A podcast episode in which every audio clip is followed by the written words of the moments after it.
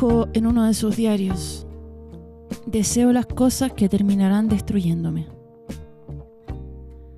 Hoy en Arte y Pololeo te tengo malas noticias y buenas noticias. La mala noticia es que todo cambia y la buena noticia es que todo cambia. Si estás escuchando esto en vivo, puedes mandar tu audio en cualquier momento del programa al más 569 75111 852.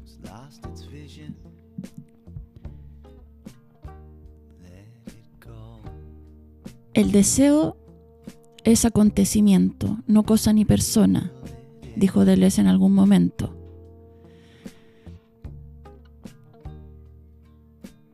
Vamos a hablar de arte medieval, de deseo, de laberintos.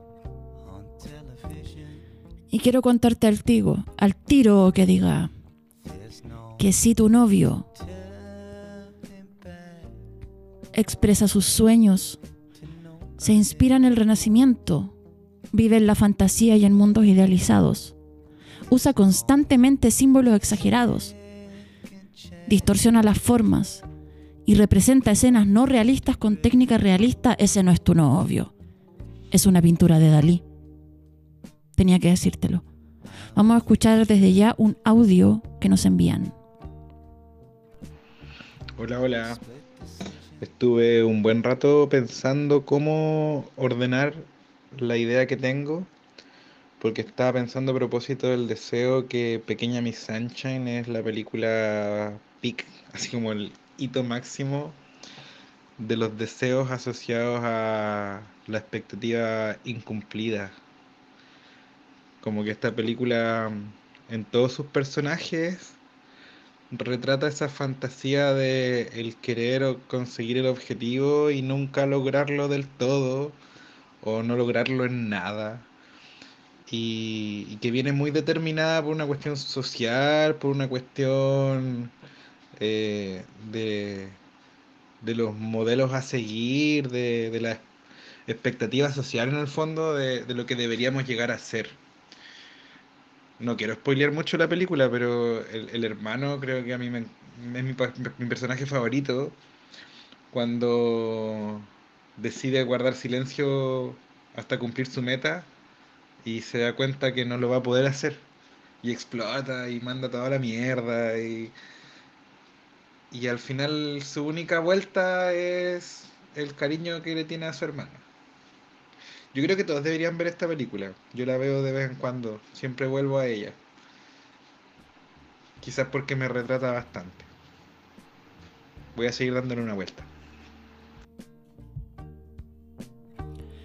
Los llamados, las evasiones, las incitaciones circulares han dispuesto alrededor de los sexos y los cuerpos no ya fronteras infranqueables, sino los espirales perpetuos del poder y del placer, escribía Foucault en la historia de la sexualidad. Y esto de los laberintos viene de los griegos. Esta idea de los laberintos que simbolizan esta batalla entre la razón y el deseo salvaje. Los griegos pasa que tenían en su mitología constantemente esta idea del deseo irracional que era como una prisión. El deseo irracional no tenía libertad. Y el deseo, eh, la razón por el contrario, elige, tiene la capacidad de elegir y su reino es la libertad. Entonces tenían estas mitologías en que, por ejemplo, el mar es el deseo y la tierra es la racionalidad. Entonces Odiseo, en un momento que se tira al mar, esto sería como una metáfora de que se lanza a su deseo completamente irracional y eso lo mantiene preso hasta que puede volver a Ítaca y la racionalidad gana. Borges también decía que la razón hablaba de una memoria que nunca es la misma y que por eso la razón era como un torpe laberinto. Hay un, un mito griego que explica bastante esto también, que es el mito del Minotauro. Yo me acuerdo que mi papá me lo contó siendo súper chica. y que se trata de, es, lo voy a ir contando de a poco a lo largo del programa porque es bastante complejo, pero básicamente es la historia de un hombre con cuerpo de hombre y cabeza de toro, nacido em, de la zoofilia. Hay varias versiones sobre eh, se llama la madre del Minotauro. Bueno, ¿y por qué se cruza con el toro de Creta? La cosa es que Dédalo, esta figura, eh, sí, del mismo, que el, padre de Ícaro, em, encierra, bueno, diseña un laberinto y encierran al Minotauro. ¿Ya? Entonces después al Minotauro le daban eh, seres humanos para que se alimentara, a sacrificio. Y en un momento Teseo, este otro personaje, este héroe, em, entra al laberinto. Te lo voy a ir contando muy de a poco. Me cuentan acá sobre el deseo. Dice, deseamos lo imposible, somos fanáticos de lo prohibido. Otra persona me comenta, creo que Wong Kar Wai es gran referente de cómo retratar el deseo amoroso, todas sus películas. Gran recomendación, por supuesto para ver en cinefiliamalversa.blogspot, el mejor, la mejor página de cine. En la que además a veces hay series, por ejemplo ahora caché que subieron The Last of Us, que yo todavía no la veo, no me reten. Acá otra persona me comenta, comentario sobre el deseo, dice, se desea mientras no se tiene nunca he deseado algo material tan fuerte como el deseo carnal. Hoy el maldito deseo carnal. Me acuerdo que en esa mm, biografía maravillosa de Buñuel que se llama Mi último suspiro, él decía que si le dieran a elegir entre volver a tener como vigorosidad sexual y, y todo eso, y todo eso, o unos pulmones nuevos para fumar como enfermo y un hígado nuevo para tomar, pues elige el carrete, güey. Ni por dónde perderse, decía.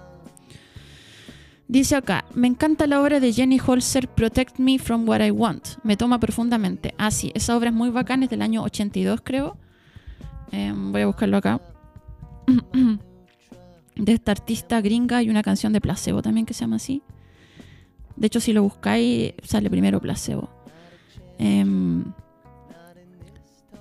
claro, protégeme de lo que quiero o de lo que deseo. Y esto está escrito más bien proyectado, escrito, no sé cómo se dice en, esta, en las primeras pantallas LED que hubieron, esto estaba en, en una metrópolis de Estados Unidos, no me acuerdo cuál.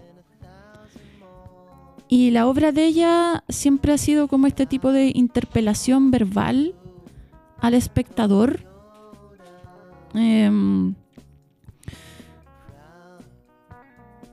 es bien.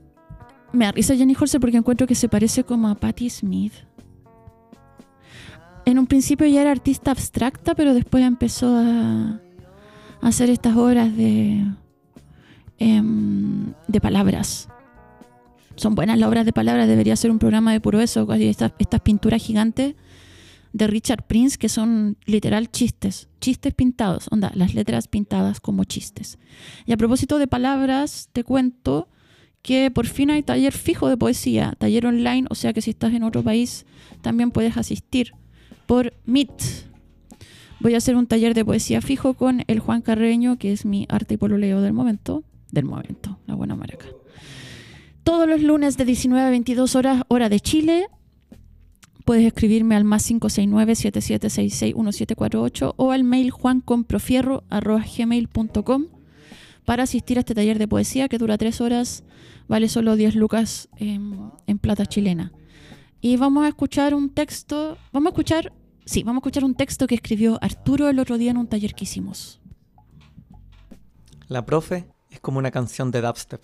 No entiendo mucho, pero algo en su ritmo me parece cautivador y me mueve por dentro. Tú, tú eres una de esas canciones que la gente llama placer culpable y te repito en silencio en mi cabeza. El vecino que no se calla nunca es como el techno house a las 3 de la mañana, siempre en el momento inoportuno. Ese weón que ves ahí es como el reggaetón. Al principio me caía mal, pero puta que me alegró la vida el chucha su madre. Ahora tú, tú eres como un himno. Te canto gritando y se me caen las lágrimas si le pongo mucha atención a lo que me dices. El perrito del frente es como mi canción favorita y podría verlo todo el día. La abuela es una canción sin masterizar. Tiene un ruidito que la hace cálida y su canción parece eterna, aunque solo sea de hace un par de años.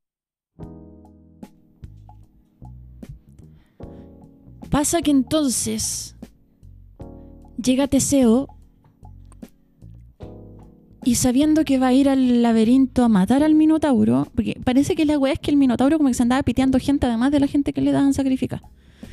Entonces, Ariadna, este otro personaje de la mitología griega, le pasa un ovillo de hilo.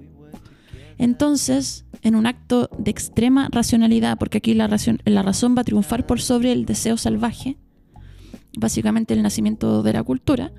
Entonces, Teseo amarra el hilo a la entrada del laberinto y chin chin chin avanza, llega al Minotauro, lo mata y después se devuelve con el hilo. Bueno, eso era nomás. En realidad no lo, lo conté súper corto y fome. Mi papá me lo contaba mucho mejor. Yo debería invitar a mi papá a este programa. También está la idea de que, claro, de que no solo se refuerza esta idea de que el deseo sin razón es siempre como una prisión y una cárcel, sino que además la razón enfrentada al deseo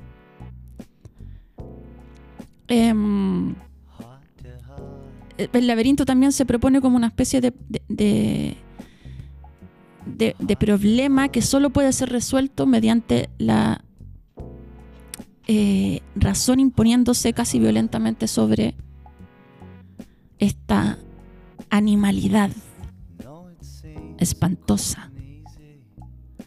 Un hombre que ha traspasado sus límites, el Minotauro, un hombre que es Dios y animal, un hombre cuya animalidad puede destruir a otros hombres y termina destruyendo a sí mismo.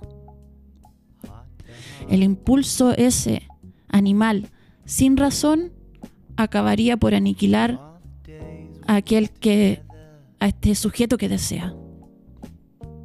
Más o menos por ahí va. Te quiero contar que si tu novio es dogmático y conservador, le teme a la muerte y a Dios, vive al servicio de la religión, dibuja animales deformes y se debate entre el románico y el gótico, ese no es tu novio. Ese es un artista medieval. Hoy estaba pensando en El Resplandor, la película de Kubrick, y la simbología también del laberinto que está ahí, que está muy ligada a esto. Eh, pueden sacar ahí sus propias conclusiones. Tuve En un momento yo pensaba que el programa de hoy se iba a tratar de cuentos. Quizás todavía se trata de eso. El cuento que es como una especie de estructura cerrada. Mm. Todas estas estructuras cerradas que son un poco también em, la razón dominando ese animal salvaje que es la creación. Muy ligado también a esto del deseo al misterio siempre. De hecho, Em, en el abecedario de Deleuze, cuando le toca hablar de la D, este abecedario es como una especie de encuesta. O sea, eh, una especie como de em, entrevista que le hacen que se, transforma en libro, que es el abecedario de Deleuze. En la D empieza a hablar de deseo, porque se habla de Deleuze como el filósofo un poco del deseo. Y cuando escriben el antiedipo con Guattari, Guattari, no sé cómo se pronuncia, nunca sabía, todos los profes lo decían distinto cuando estaba en la U, habla sobre el deseo dice, no deseas nunca a alguien o algo, deseas siempre un conjunto. Esa era la hipótesis que plantean. Y la pregunta que se derivaba de eso era, ¿cuál es la naturaleza de las relaciones entre los elementos para que haya deseo, para que se tornen deseables? Entonces cita a Proust, Proust diciendo, no deseo una mujer, deseo a su vez un paisaje que está envuelto en esa mujer un paisaje que puedo no conocer y que presiento. De tal suerte que, citando textual, si no despliego el paisaje que ella envuelve no estaré contento. Es decir, mi deseo fracasará, mi deseo quedará insatisfecho. Entonces hablan un poco de esto. eh, aquí dan un ejemplo un poco más burdo quizás. Dice un, ve- un vestido. Que si desea tal vestido o tal blusa, no es que sea ese vestido o, esa blusa en abstracto, sino que la desean todo un contexto. Todo un contexto, esto un poco está ligado también, podría estar ligado al psicoanálisis de Lacan, que habla del deseo como la base de toda existencia humana. Eh, y un contexto de vida que organiza el deseo. Estuve viendo hace poco una cosa que me impresionó bastante. Hace poco es dos días atrás, creo que anteayer lo vi, un documental que me había recomendado la Pau, que está en YouTube y que se llama... ¿Dónde estás, maldito documental? Aquí está. Un documental de la BBC que se llama El siglo del yo. Y que cuentan sobre los inicios de la cultura de masas, del, el nacimiento básicamente del consumidor americano, entre comillas, eh, basado en la figura de un primo, un sobrino de Freud. Un sobrino de Freud que vivía en Estados Unidos y que mm, no me acuerdo bien cómo era la weá, pero la cosa es que Estados Unidos, como sabemos que es súper metete, se, se empezó a meter como en la guerra de Alemania y todas esas chet. Em, entonces a él le encargan como ser, hacer relaciones públicas, ¿cachai? Ya, y después termina la guerra y toda la weá, y él piensa, él dice, bueno, todos estos mecanismos de, de, de manipulación de masas, que en este caso eran de eh, soldados o, figuras como eh, eh, más relacionadas, claro, a este, a este, a este conflicto. Dice, ¿qué pasa con esto, con este deseo oculto? Él, por supuesto, robándole todas las ideas a su tío, en tiempos de paz. Y empieza a cachar que esto puede funcionar para vender productos. Entonces, cuenta la historia, la leyenda, no tan leyenda porque está súper documentada, que la sociedad de no sé qué chucha de tabacos gringo lo contrata este bueno y le dice, mira, nuestra ventas de tabaco para mujeres está bajando estrepitosamente porque está muy mal, visto que las mujeres fumen en público. Entonces, lo que este señor hace es que se aprovecha de que va a haber una marcha de no sé qué wea, una, una especie de como protesta, y contrata, le paga a un grupo de mujeres para que eh, en un momento de la marcha se pongan a fumar en público. Y por supuesto le avisa, creo que eran, eran tenía que ver con la, con, con la votación, con las sufragi- sufragistas la, la marcha.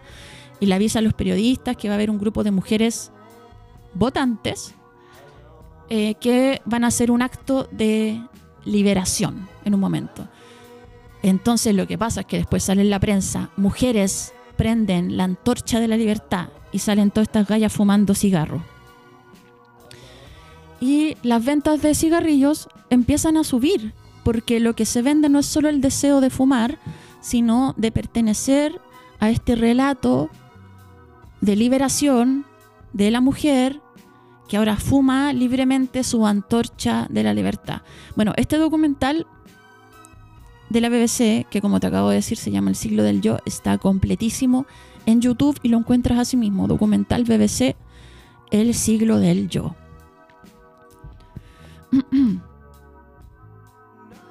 bueno, bla, bla, bla. Cacha que, ah, ¿qué estaba hablando yo? Ah, que el otro día hice un taller de cuento.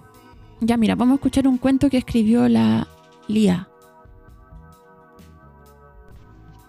Estoy con ustedes, dijo. Voy a acompañarlas a cada paso que den en este periplo. No importa si se caen, es parte de la ruta y de hecho algo hasta inevitable. Lo importante no es fijarse en el reflejo, sino en el fondo. La profundidad es engañosa y muchas son quienes han dejado sus silbatos en el camino producto de los destellos. Yo les acompañaré. Por momentos puede que no me vean. No se asusten, estaré atenta. Procuren cantar con sus alas la canción que les enseñé. Si lo hacen al unísono, más fácil será dirigirse hacia el otro extremo. Sabemos y sé que no es un arrojo cómodo, pero que es necesario, porque nacimos para esto. Y es nuestra misión rozar estas aguas y cantar junto a las geometrías que dibujan los rayos del sol en este caudal. Estamos hechas de voluntad que nos permiten bailar con el ritmo del río. Lo llevan en sus colores tornasoles, como esas mismas formas refractadas bajo la materia líquida. sabrán no confundirse, porque la sabiduría del vuelo está en su memoria, está en ustedes. Y que ningún pez ni miedo a sus saltos se las quite. Si mueren en el intento, podrán hacerlo con la dignidad y certeza de que saben quiénes son, dijo. Todas las adolescentes percutieron sus alas para conformar un gran aplauso que se transformó en el zumbido iniciador de su ritual en el río Huasco.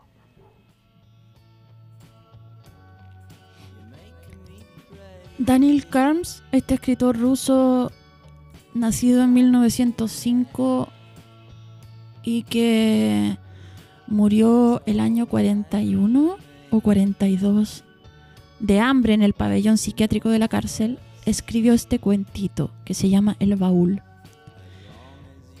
Lo escribió el año 37 y dice así. Un hombre de cuello delgado se metió en un baúl, cerró la tapa encima de él y empezó a sofocarse. Entonces decía, sintiendo la falta de aire, me estoy quedando sin oxígeno en un baúl porque tengo un cuello delgado. La tapa del baúl está cerrada y no deja que me llegue el aire. Me voy a sofocar, pero no levantaré la tapa. Gradualmente me iré muriendo. Voy a presenciar la lucha entre la vida y la muerte. Este encuentro ocurrirá bajo condiciones no naturales, con igualdad de probabilidades, porque lo natural es que gane la muerte, mientras que la vida solo da la batalla en vano, confrontando a su rival sin perder la insostenible esperanza hasta el último momento. Pero en la lucha que ocurrirá ahora, la vida sabrá cómo ganar. Basta que fuerce mis manos para levantar la tapa del baúl. Veamos cuál de las dos sale ganando. Solo que el olor a naftalina es muy fuerte. Si gana la vida, de ahí en adelante le echaré tabaco a la ropa guardada. Ya empieza. No puedo respirar más. Estoy perdido, no hay duda. Ya no tengo salvación y ningún pensamiento elevado en mi cabeza. Me estoy sofocando. ¿Pero qué es eso? Algo acaba de pasar. No entiendo exactamente qué vi. Algo vi, algo oí. Algo pasó de nuevo. Dios mío, no puedo respirar. Creo que estoy muriendo. ¿Y por qué estoy cantando? Parece que me duele el cuello. Pero ¿dónde está el baúl? ¿Por qué veo todo lo que está en mi pieza? Estoy en el suelo. ¿Y dónde está el baúl? El hombre de cuello delgado se levantó del suelo y miró alrededor. El baúl no estaba por ningún lado. Las cosas sacadas del baúl estaban sobre las sillas y la cama, pero el baúl ya no estaba. El hombre de cuello delgado dijo, entonces la vida derrotó a la muerte de una manera que desconozco. Vamos a escuchar una canción. Mm, una del Mayfer Sony que hoy día toca en Matucana 100. A propósito, para que vayas. Esto se llama Las flores más hermosas se marchitan.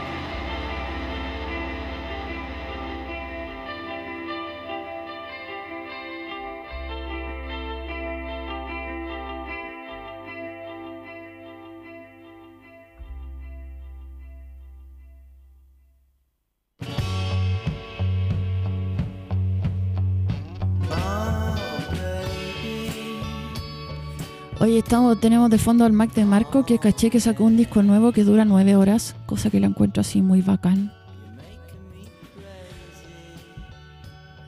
Bueno, Deleuze decía que un deseo es eso, construir, construir, que todos nos pasamos el tiempo construyendo.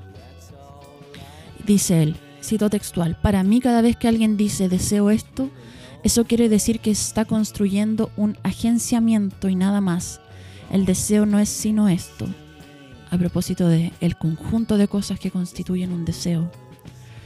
Lacan, por otro lado, que me lo habían citado acá en la encuesta ustedes,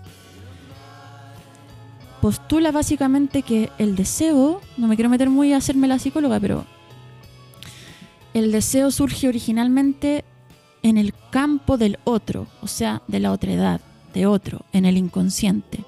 Esto equivaldría a decir que el deseo es un producto social, o sea, se constituye en una relación dialéctica con los deseos percibidos de otros sujetos. Chan chan. Me dicen acá. es heavy no tener deseo, me cuenta alguien. Cuando estuve con la depre no tenía deseo de nada. Es como estar muerto vivo.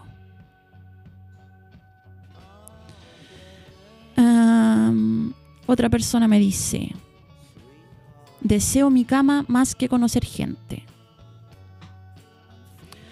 Un deseo brutal se concreta, pasa de todo todo, pero no queda nada, uno se cae al vacío. Kierkegaard.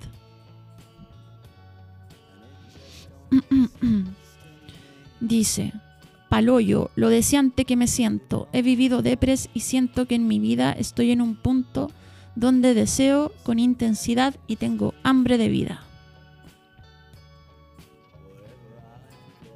Mm. Quiero leerte. Puta, es que me da vergüenza igual. Quiero leer un. Em, no, mira, vamos a escuchar otra canción y a la vuelta te lo voy a leer. A ver si elijo bien cuál de los dos. Vamos a escuchar una canción de la Rosario Alfonso, que me cae súper bien. Esto se llama ¿Qué más quieres de mí?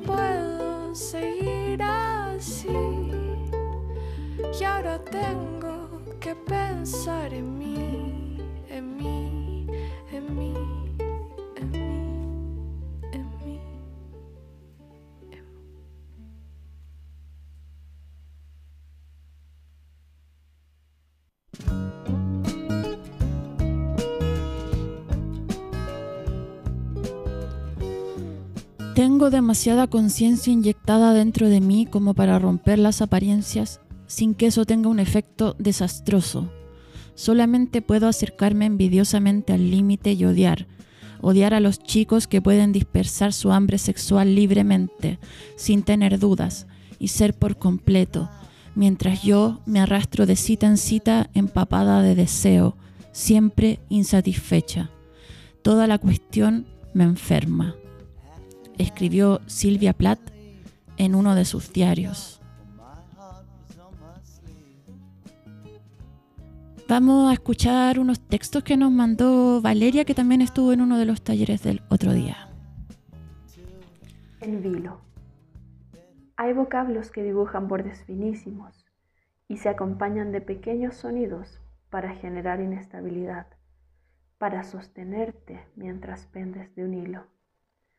Cuando te olvidan y arrojan al abismo, te acoge la espera, en el filo de la continuidad de los hechos, y quedas suspendida en el aire con la preocupación como único rostro, y así juegas a las posibilidades, hilvanas, desfilas, perfilas, hilas, fino, firme, asentada, serena. Soy un signo de interrogación al final de una pregunta aún no formulada. No tengo a qué temerle, soy el vacío expulsado de sí mismo.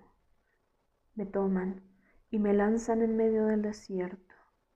Veo por primera vez la mano que siempre me saluda, la mano que me alimenta y la que pronto he de morder.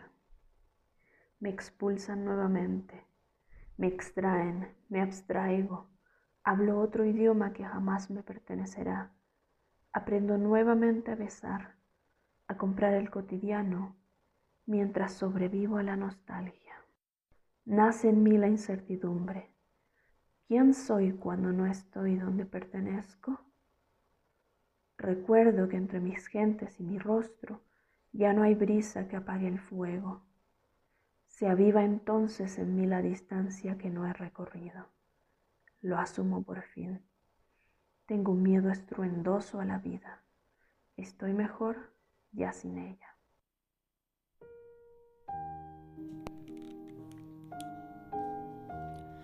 Luego de un tiempo, supongo, me voy a acostumbrar a la idea de casarme y tener hijos.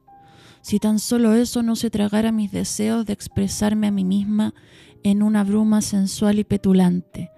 Claro, el matrimonio es una expresión de una misma, pero solamente si mi arte, mi escritura, no fuera solamente una sublimación de mis deseos sexuales, los cuales se marchitarán por completo una vez que me case.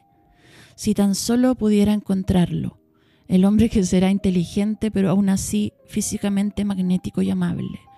Si yo puedo ofrecer tal, tal combinación, ¿por qué no exigírsela a un hombre? Estoy leyendo de los diarios de Silvia Plath. Todos sabemos lo que pasó cuando encontró después ese... Son del año 54, cuando ella estudiaba en la universidad, antes de que fuera madre, antes de que se casara con Ted Hughes.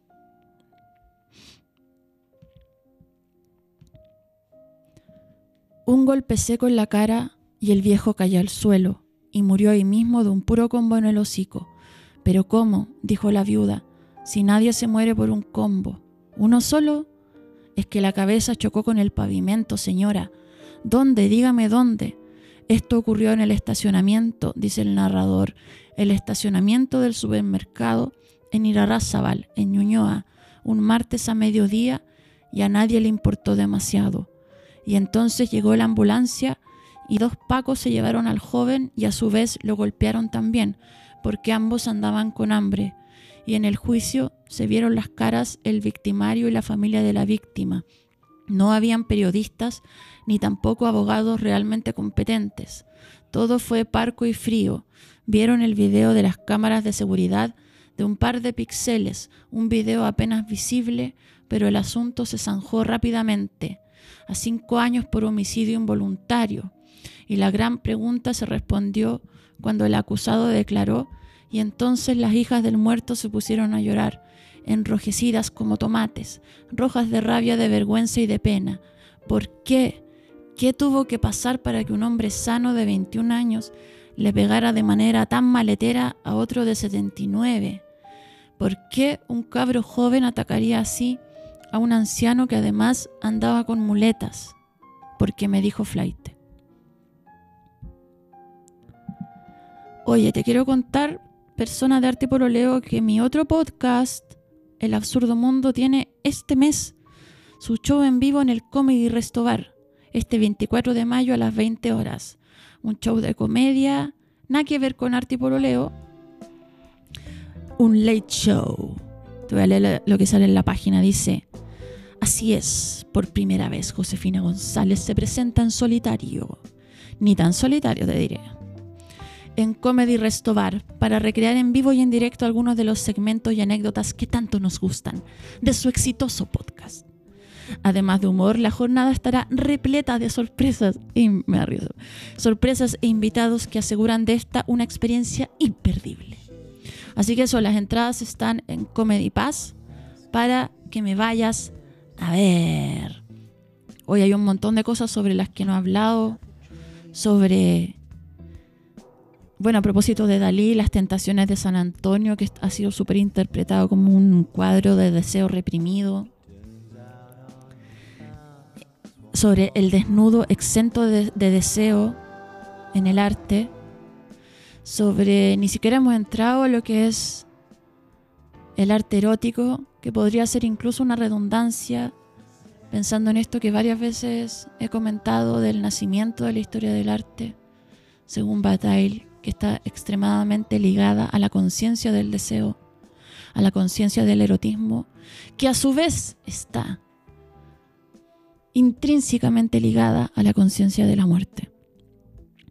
Tampoco hemos entrado en el arte medieval, en lo que podría ser el bosco y el demonio del deseo, este deseo culposo, heredero de, la noción cristiana de deseo, que esta cosa también eh, salvaje. Ni siquiera hemos entrado a eso. y no sé si en verdad vamos a entrar. Em, mm, no, entien- no, he, no he logrado entender muy bien hacia dónde va este programa. Yo pensé que se iba a tratar sobre idealizar en un momento, sobre cuentos. Pero Deleuze y Guattari decían, si el deseo produce, produce lo real. Si el deseo es productor, solo puede serlo en realidad y de realidad. El deseo es este conjunto de síntesis pasivas que maquinan los objetos parciales, los flujos y los cuerpos, y que funcionan como unidades de producción. El deseo no carece de nada, es más bien el sujeto quien carece de deseo.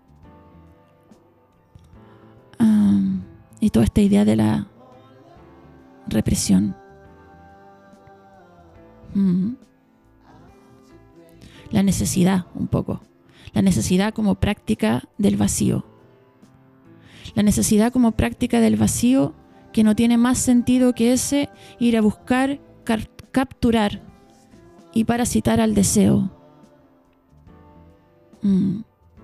El deseo se convierte entonces en ese miedo enorme a carecer de. Me la estoy heavy dando de filósofa y no sé si lo soy. Solo soy una joven que se despierta, ni tan joven, que se despierta todos los días y dice, ya, la media voladita.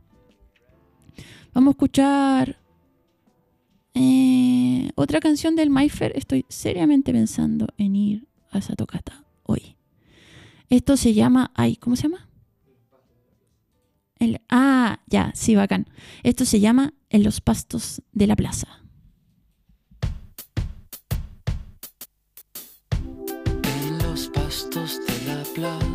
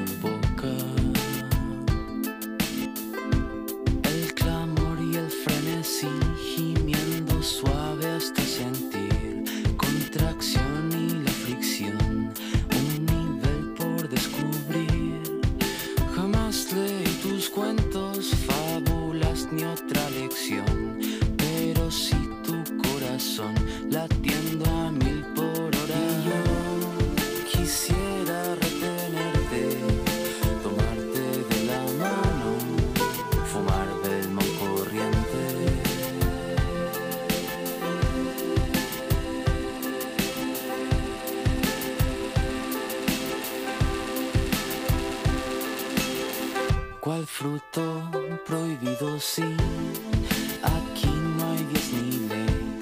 Vamos hacia un viaje astral, sin decálogo moral, solo un impulso animal. Me quedo sin aliento mientras tú suspiras. Me siento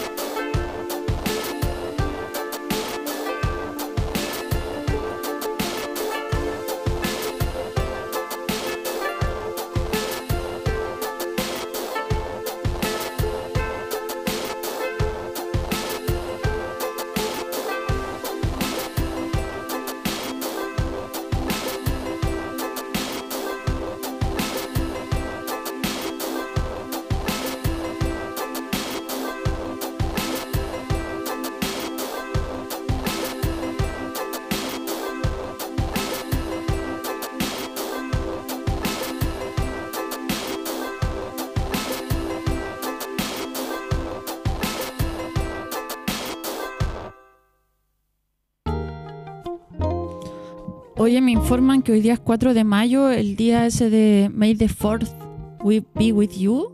May the 4th. Ah, ahora entendí la talla. Es que como le decía Martín, no he, visto ni una de la Guerra de las Galaxias.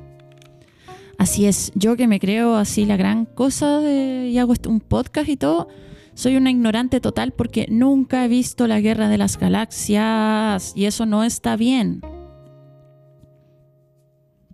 No está nada de bien. Está muy mal. Y me voy a maltratar hasta que lo vea el fin de semana. Bye, tenía una cosa acá y ahora no la encuentro. Ah, ya, no, esto, lo último de... em, Silvia Plath escribe en su diario después de un paseo que hace. O durante un paseo. En realidad, durante un paseo. Cuenta, luego de una subida, un ascenso por una serie de escalones, se llega a un estante natural donde una persona puede estirarse cómodamente y mirar las mareas debajo subir y bajar, o ver más allá de la bahía los barcos iluminados, luego ensombrecidos, luego ilu- iluminados mientras siguen su curso cerca del horizonte. El sol quemó estas piedras y la enorme y continua bajada y subida de las mareas desmoronó las rocas, magullándolas, desgastándolas hasta convertirlas en estas suaves piedras en la playa. Un amor me consume, no de un dios, sino de la limpia e inquebrantable sensación de que las rocas no tienen nombre, las olas no tienen nombre, el pasto irregular no tiene nombre, están todos definidos momentáneamente por la conciencia del ser que los observa, con el sol haciendo arder la piedra y la carne, y con el viento ondeando el pasto y mi pelo, hay un estado de alerta que la inmensa y ciega conciencia impersonal y las fuerzas neutras van a superar, y viene la noción de que el frágil, milagrosamente enhebrado organismo que les da un sentido, va a pasear un rato, dudar, fallar y descomponerse al fin en el suelo anónimo, sin voz, sin rostro ni identidad. De esta experiencia yo salí entera y limpia, mordida hasta el hueso por el sol, seca y blanqueada por la suave tranquilidad que viene de estar entre las cosas primarias. De esta experiencia también surge una fe de volver otra vez a un mundo humano, de pequeñas lujurias y mezquindades engañosas. Una fe ingenua quizás, nacida así, de la infinita simplicidad de la naturaleza. Es un sentimiento que no importa cuáles sean las ideas o conductas de los otros, hay una única idoneidad y belleza en la vida que puede ser compartida abiertamente en el viento y el sol con otro humano que crea los mismos principios básicos. Sin embargo, cuando esta creencia, creencia, creencia implícita la compartimos con otra persona, es demoledor darse cuenta que una parte de lo que para ti era una rica, intrincada y compleja concepción de la vida ha sido desechada descuidadamente con ligereza. Entonces un estupefacto e inarticulado atontamiento paraliza las palabras solo para dar lugar luego a una profunda herida. Me hacía pensar esto del deseo que nace en el otro, de esta idea de que el deseo tiene que ser compartido, de compartir lo- los deseos, de juzgar los deseos propios y los deseos ajenos. Em, me, me cago en la risa con esa historia o eh, eh, extractos de chat que suben a, las páginas de meme de em, de amor soñé que me ponías el gorro y como que y, le pegan al pololo. Y en realidad em, lo pensaba porque justo el otro día estaba durmiendo con mi pololo y como que soñé que estaba enamorada de otro weón y después en la mañana me desperté y era como qué chucha el subconsciente y bueno también creo que no todos los deseos que tenemos son deseos con los que estamos de acuerdo. Deseos... Yo estoy llena de deseos que los encuentro que son como la corneta. Y también la parte del... es, es gracioso como las personas humanas hemos también modulado todos estos deseos eh, Porque la otra vez pensaba, mira la tontera que pensaba, pensaba, hoy los perros no cocinan. Ya bueno, yo sé que es medio ridículo, pero como que nosotros hemos, de todos nuestros como deseos básicos y primigenios, hecho como una gran um, que mezcla además la necesidad con el placer, las miles de cosas que hay en la industria sexual o, o todo el refinamiento culinario al que tanto tiempo dedicamos y bueno, no sé, también pienso como en el paralelo de eso en el ámbito emocional, el deseo de estar como en pareja, bueno, ahora eso está un poco más en jaque con toda esta idea del poliamor, pero bueno, de estar poliamorosamente también comprometido con algo. Mm, no sé, yo lo que pienso, ya estoy usando este podcast como diario de vida, bueno, eh, pero filo. Lo que pienso es que creo que esta idea que antes yo tenía de que las emociones son la tremenda brújula y que el deseo está completamente ligado a las emociones y que son una especie de brújula maravillosa, no es tan así. Eh, creo también que esta idea dialéctica de el eh, deseo versus la razón, como el mito del Minotauro, eh, al mundo y a la cultura quizás le conviene, la cultura hegemónica digo, le conviene que lo tengamos disociado y puede estar bastante, uno también puede desear con la razón. Mm, me estoy pasando por la raja todo lo que leí en el programa, pero yo creo que uno puede como modular. Hay un deseo, yo tengo, por ejemplo, altos deseos de ser una persona más práctica ah, y disfrutar de sus pragmáticos placeres.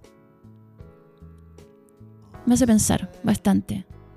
El programa ya se está acabando, de hecho ya se acabó, parece. Mm, eso, pues vamos a estar ta- haciendo taller de poesía los lunes online, en cualquier parte del mundo que estés.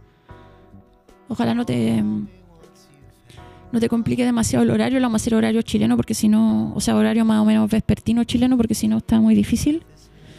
Y eh, el deseo de almorzar me está llamando, así que voy a terminar este programa. ¿Te imaginas? Y uno no tuviera eso, fuera como esos buenos que dicen que se alimentan de la luz del sol. ¿Te imagináis? Ser así como... Siempre pienso en eso, como que la otra vez pensaba ya, si yo estuviera todo el día escribiendo para hacerla más seca, onda con sonda, te lo conté el otro día, con pañales, la weá. Como que me aburriría heavy. No sé, mira, entre todas las jaulas de deseos de las que uno está rodeado, está bien. eh, bueno, Paul Preciado decía eso sobre el hecho de ser trans, como que no siente que es una liberación como de toda la estructura heteronormativa social, sino que en un mundo en el que eh, todas estas nociones están intervenidas por un poder, básicamente lo que, uno hace, lo que uno hace es elegir una jaula y elige la jaula que más le acomode y ahí trata de ser mínimamente feliz. Así que eso, nos vemos la próxima semana. Esto fue Arte y. Pololeo.